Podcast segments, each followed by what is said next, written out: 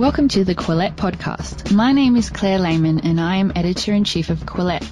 Quillette is where free thought lives. We are an independent grassroots platform for heterodox ideas and fearless commentary. Our podcast is a team effort and is jointly hosted by myself, Associate Editor Toby Young, and Canadian Editor Jonathan Kay. You can support our podcast by visiting patreon.com forward slash Quillette and becoming a monthly patron. By becoming a monthly patron, you'll also receive our weekly newsletter. Welcome to the Quillette Podcast. I'm Jonathan Kay. This month, Canada lost one of its greatest investigative journalists, Toronto based reporter Christie Blatchford. Miss Blatchford, whom I had the privilege of working with during my time as an editor at the National Post newspaper, was not only a tireless investigator, but also a principled advocate for due process and the rule of law. As a court reporter, she knew the importance of the presumption of innocence and became alarmed in recent years by the erosion of such rights. In June 2019, Miss Blatchford was presented with the George Jonas Freedom Award at an event organized in Toronto by the Justice Centre for Constitutional Freedoms. What follows are excerpts from Miss Blatchford's speech that night. The full transcript was published by Quillette in July under the headline How Due Process Fell Victim to Good Intentions. R.I.P. Christie Blatchford, I can only hope that my profession remains inspired by your example. As you'll know, in the last week of May, Conservative MP Michael Cooper dared to quote three lines from New Zealand terrorist Brenton Tarrant's dreary manifesto. This in response to a bit of a hectoring from a Muslim witness who appeared before the committee, which was studying online hate. The witness was Faisal Khan Suri, the president of the Alberta Muslim Public Affairs Council, and among the things he said was this We've seen a lot of recent tragedies happen across the world. In January 2017, the Quebec City mosque killer, Alexandre Bissonnette, gunned down six Muslim men in execution style when he came into the mosque with two guns and fired more than 800 rounds.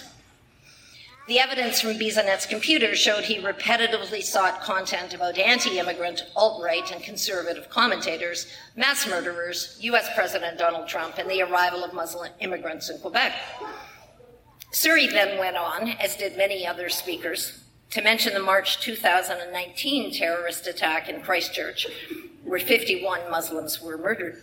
After another speaker, Cooper, who is not my favorite guy, by the way, told Suri that he took great umbrage with his efforts to link conservatism with violent and extremist attacks, and that he should be ashamed.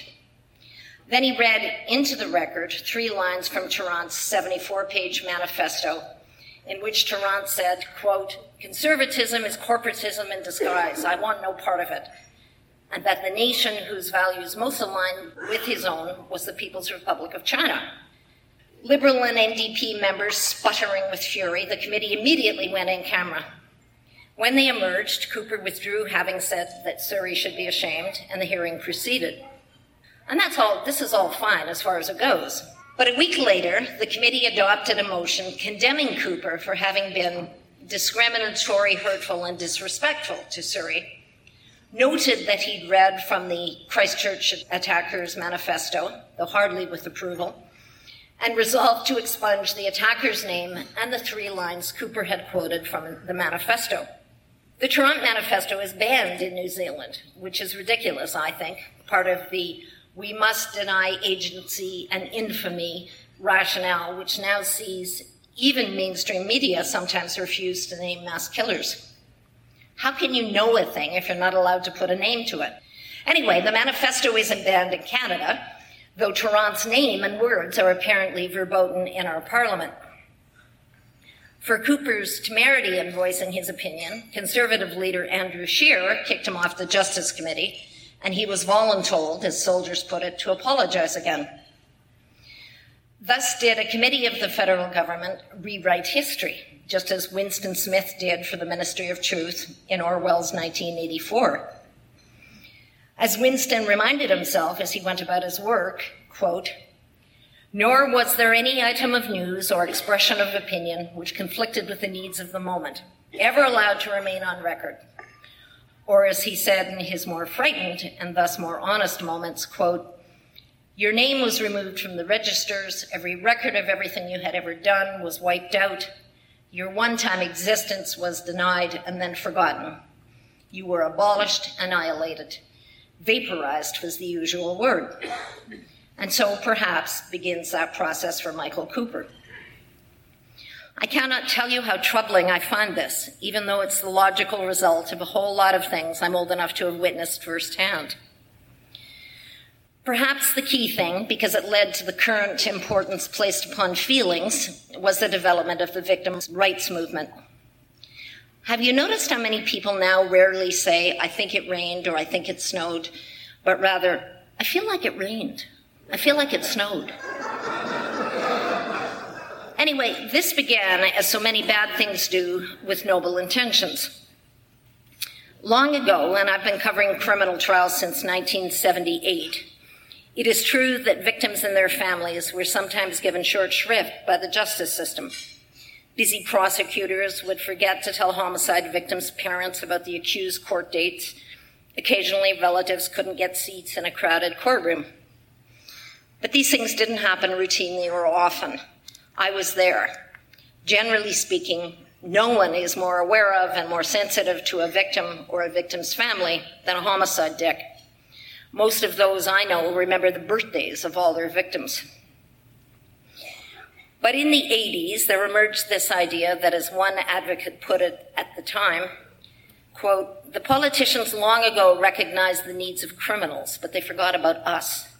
A justice system that doesn't want fair treatment for both sides is not a fair system.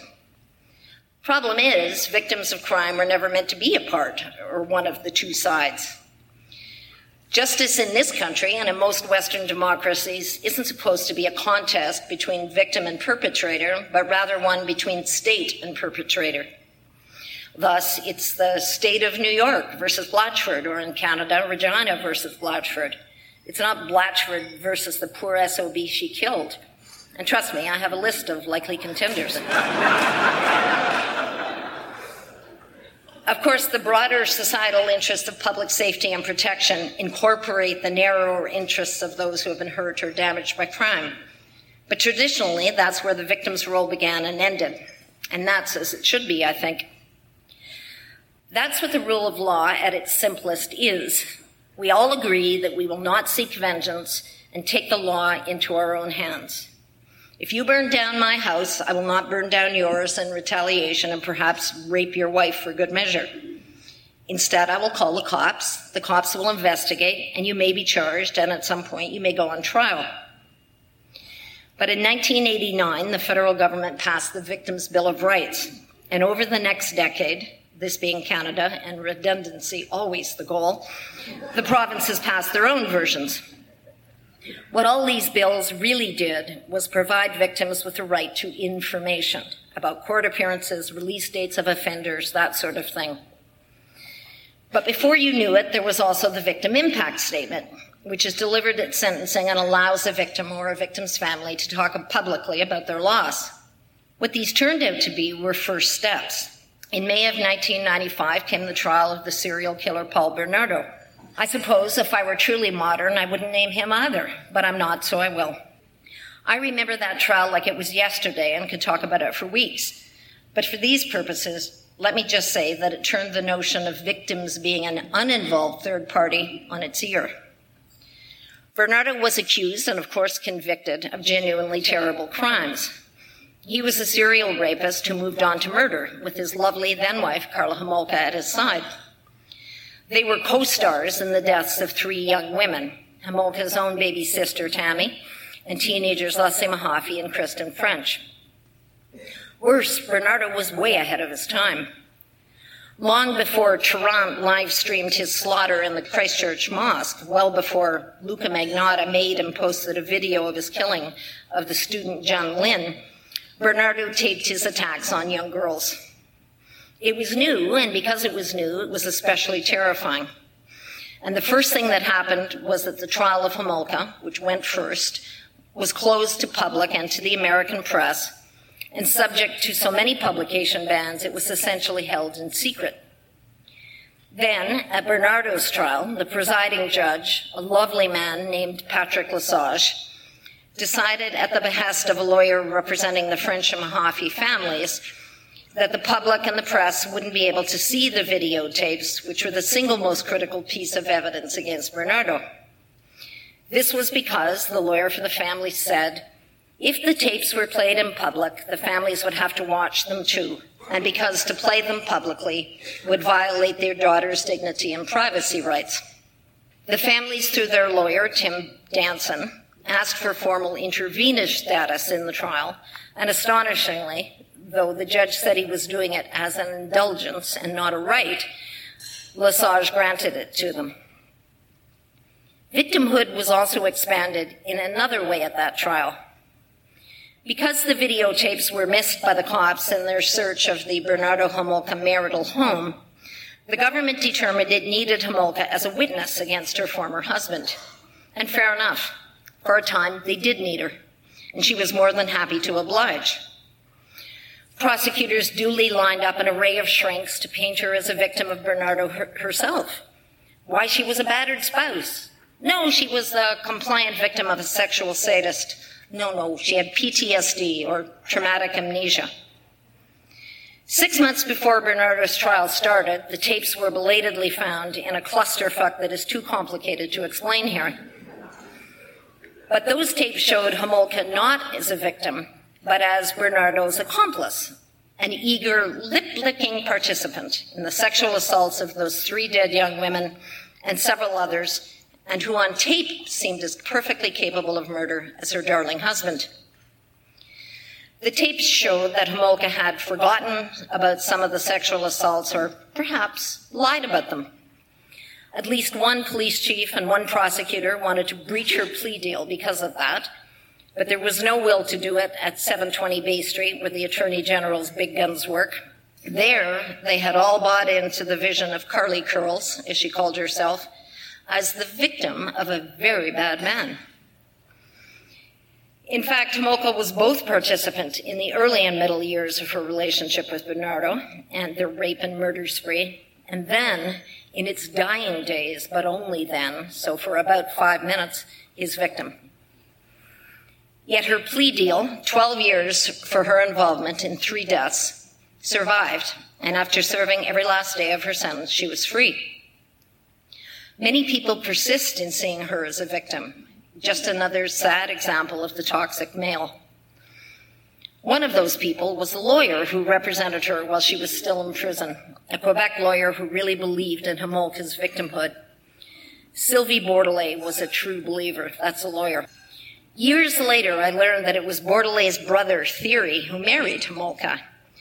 Homolka, as victim, did untold harm to the idea of gender equality, in my view. If, no matter what a woman does, no matter how heinous her crimes, we persist in seeing her only as the victim of a man, we infantilize her. We aren't granting that she is as capable of the full spectrum of human behavior, good and bad, as are men. We've reached the midpoint in this Quillette podcast, which will resume very shortly. But first, a short message from our commercial supporters at BetterHelp, an online counseling service that helps people become happier and more productive. By logging on at BetterHelp, you can connect with your professional licensed counselor in a safe and private online environment according to your own pace and schedule, using secure video or phone sessions, as well as online chat and text. Some of the specialties of BetterHelp counselors include depression, anger, stress, anxiety, relationship problems, sleep trouble, and trauma. BetterHelp uses a network of 3,000 licensed therapists across all 50 U.S. states, and you can switch therapists at no charge to make sure you find the right fit. Financial aid is available for those who qualify. And of course, anything you share with the professionals at BetterHelp is strictly confidential. Quillette podcast listeners get 10% off their first month service by using the discount code Quillette. If you'd like to know more, please go to betterhelp.com slash Quillette. That's betterhelp.com slash Quillette. And now back to our podcast. So, fast forward almost a quarter century, and where are we? Well, to court first. There has been for decades now in all provinces what's called a victim witness assistance office or something like it. These are the soothers, They accompany every victim, but particularly in sexual assaults, and guard them like attack dogs. They are always there, patting shoulders and comforting. They are the handers out of tissues and the dispensers of hugs. And a victim, which is to say almost always a woman, must of course be supported and believed. Case in point, the sexual assault trial of Jian Ghomeshi, where the three main accusers were revealed in cross-examination as duplicitous, self-serving complainants with big access to grind against Mr. Ghomeshi. To varying degrees, they had all said that after they were allegedly attacked by Mr. Ghomeshi, why, they were so traumatized they either had nothing to do with him or made sure to see him only in public places where you know they would be safe. This is what they told Toronto police, who had conducted a sleepy I believe type of investigation that would greatly have pleased the hashtag MeToo types, but was in truth a shit show. And it's also what they testified to in court under oath in examination in chief. Alas and alack for them. It turns out that after the alleged attacks, they had variously sent Ghomeshi sexy pictures, or in the case of one, given him a friendly hand job at her house after a dinner out. And by the way, where I grew up, that was considered merely being polite.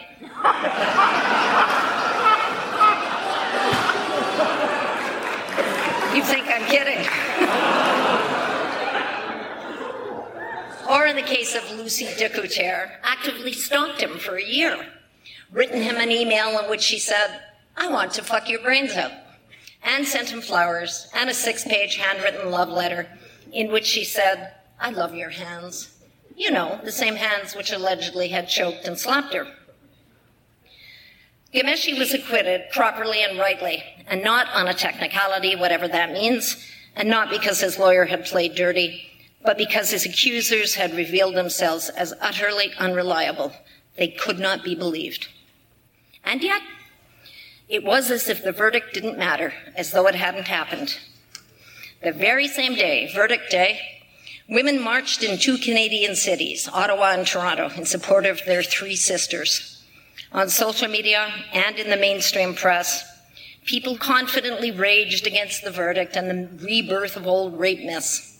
Inspector Joan McKenna, then the head of criminal investigations for the Ottawa Force, tweeted a picture of six unidentified women and the line, hashtag we believe, hashtag self-care at Ottawa Police, and hashtag end the stigma.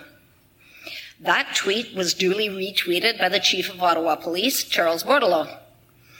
The chief of a major police force is an adherent of believing women no matter what, even after they have been demonstrably revealed as untruthful. Then NDP leader Tom Mulcair tweeted on verdict day, quote, today and every day, hashtag I believe survivors. Ghomeshi was still called a rapist and still is to this day. And the complainants themselves carried on as though nothing had happened. They continued to describe themselves as survivors and do to this day. Are you fucking kidding me? What survivors? Do you survive a thing which didn't happen? Ghomeshi, vilified and unemployable as he remains three years after the verdict, was one of the lucky ones. The allegations against him went to court, where they were actually tested and found woefully lacking. Consider the other men of hashtag MeToo, most of whom had no such opportunity. John Furlong, the former boss of the 2010 Vancouver Olympics. Former Liberal MPs Massimo Pacetti and Scott Andrews, whose political careers and reputations were ruined by allegations of serious personal misconduct, whatever that is. Politicians Patrick Brown, Heard, Tony Clement, and Rick Dykstra. CTV reporter Paul Bliss, who has simply disappeared. The brilliant writer Steven Galloway and the impeccable TV host Steve Paikin, falsely accused by former perennial candidate Sarah Thomson. Those are just the names I can remember off the top of my head. And what they have in common is that none of them had anything close to due process. None of them had the chance John Ghomeshi had. Some of them never even learned what the allegations were. Erin Weir, for God's sakes, was exiled from the federal NDP for being, and I'm not kidding, a close talker, as they used to call it on the old Seinfeld show. Yet they were done in, and in some cases vaporized, as Winston Smith put it. What else can you call it when one of those who simply gave Ghomeshi a chance was fired? That's what happened to Ian Buruma, who was, until he dared to publish an essay by Ghomeshi, the editor of the New York Review of Books. Buruma's job was to publish essays. Then he published Ghomeshi's. Then he had no job. It was no longer enough for social media to denounce Ghomeshi, who, let us remember, was acquitted, or to denounce his enablers, as they are called. Now, those who would give him a voice or a platform must be mobbed too. Of course, a good part of the population, those of you in pants, can't really say anything about hashtag Me Too. Men have been pretty much silenced on this subject, and if they do want to speak, they first have to check their various privileges their maleness, their whiteness if they're white, their heterosexuality if they're that, and of course the collective entitlements granted them because of the all pervasive patriarchy. Honest to God, shoot me now.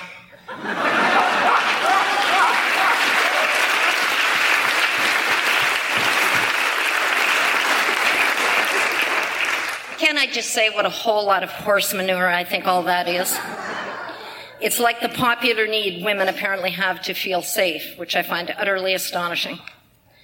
I've worked with men all my life, often wildly outnumbered by them, as when I was one of a half dozen female sports writers in North America. And I can honestly never remember ever fretting or thinking about my safety. Anyway, I have a voice because I have breasts, and they're real and they're spectacular.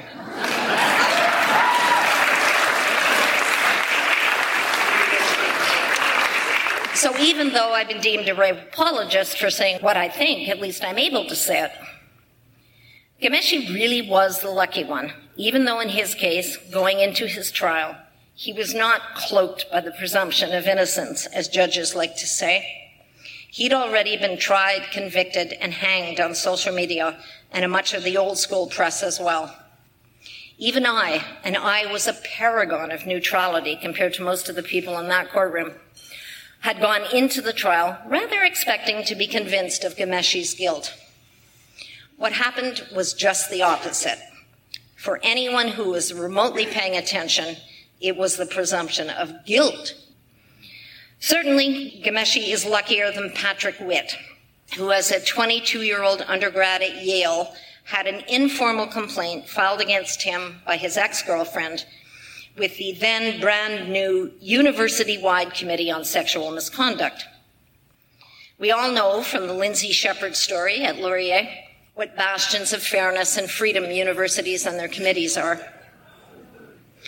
First, Witt was summoned to a sort of mediation. He asked to bring a lawyer, but was told he couldn't. He asked that fact finding be done so he could clear his name, but was told, there's nothing to clear your name of. He demanded a formal complaint be lodged, but was told he couldn't initiate it. Only his accuser could. And guess what? She didn't want to. And guess what? Somehow, despite the confidentiality that was supposed to surround this Kafkaesque process, word leaked out. Witt lost his chance at a Rhodes Scholarship, where he'd just been announced as a finalist. He'd been Yale's starting quarterback and had been invited to the National Football League Combine an annual invitation only showcase for the best college players in the United States. And guess what? He was uninvited. And guess what? The New York Times somehow learned of the complaint against him and ran a story. Four years later, Witt was a student at Harvard Law School, which had just adopted a similar policy to Yale's. A bunch of law school professors were protesting the new policy. Witt wrote, quote, if considered in the abstract, many might wonder how a policy with such a laudable aim could draw any serious objections. And I might well have been among them were it not for the fact that such a policy nearly ruined my life. The complaint launched against me caused me and my family immense grief, and as a simple Google search of my name reveals, its malignant effects have not abated. It cost me my reputation and credibility, the opportunity to become a Rhodes Scholar, the full time job offer I'd worked so hard to attain, and the opportunity to achieve my childhood dream of playing in the NFL. I have had to address it with every prospective employer whom I've contacted, with every girl I've dated since, and even with Harvard Law School during my admission interview. He ended the piece with this quote, the reader might note that I have yet to even address the question of whether I was innocent of the accusation. I was. But it does not come up at any point above for the same reason that it never came up in any of the actions taken against me. Because by the nature of the proceedings that follow from these new policies, it simply doesn't matter. Didn't matter either, as it turned out, for Ghomeshi. The narrative went like this. The complaining women had been abused by a callous system. The deck was stacked against them. They hadn't been colluding, heavens no, just merely talking, as chicks do. They were just simple women who had been deeply wronged. For the record, the Ghomeshi accusers were 41, 33, and 32 years old, respectively, back then. DeCoutere was a pretty successful actor and an Air Force captain in the military. Number one, the oldest, was a once married mother. Number three was in the arts. They'd each been around the proverbial block a time or two. None of the facts, most important of which was Ghomeshi's acquittal, seemed to matter in the court of public opinion. After all, went the mantra, he was a well-known creep. And now, because, as Justin Trudeau might say, it's 2019, we have new amendments to the criminal code, which give complainants in sexual assault trials the automatic right to have counsel and to get standing in arguments about whether they can be questioned about their previous sexual history. Automatic rights to a lawyer and standing. That's a long way from the indulgence Pat Lesage granted the victims' families in the Bernardo trial all those years ago. Sexual assault trials across the country are on hold for months as these issues involving what are third parties are worked out in the trial of former Afghan captive Joshua Boyle, for example, the trial has already been sidelined for two months, so his former wife's lawyer could appeal the judge's ruling that the ex wife could be asked a few questions about the couple's previous sexual history. Just last week, the former wife's lawyer lost in court, but that decision too can be appealed. The estranged wife, by the way, Caitlin Coleman, testified via video from a different room the so-called kitty room, so she could feel safe and supported. A practice that used to be reserved for children of tender years testifying against their parents or abusers. In another case between former spouses, where the defense has launched a constitutional challenge against the new amendments, the wife testified with a support dog with her in the witness box. Now, I'm a dog person, but I draw the line there. We all talk a lot about the erosion of freedoms on campus, the lack of free expression on social media. These are charter rights and worthy subjects. But the most important rights we have are those we need when we're charged with a crime and face the ultimate loss of freedom jail.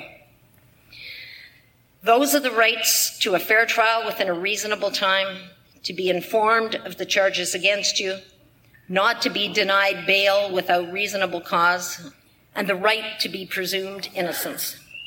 These rights and freedoms don't exist anywhere else but in court, so we should pay attention when they're in danger of being eroded. Thank you for your time, and again, thank you for the award.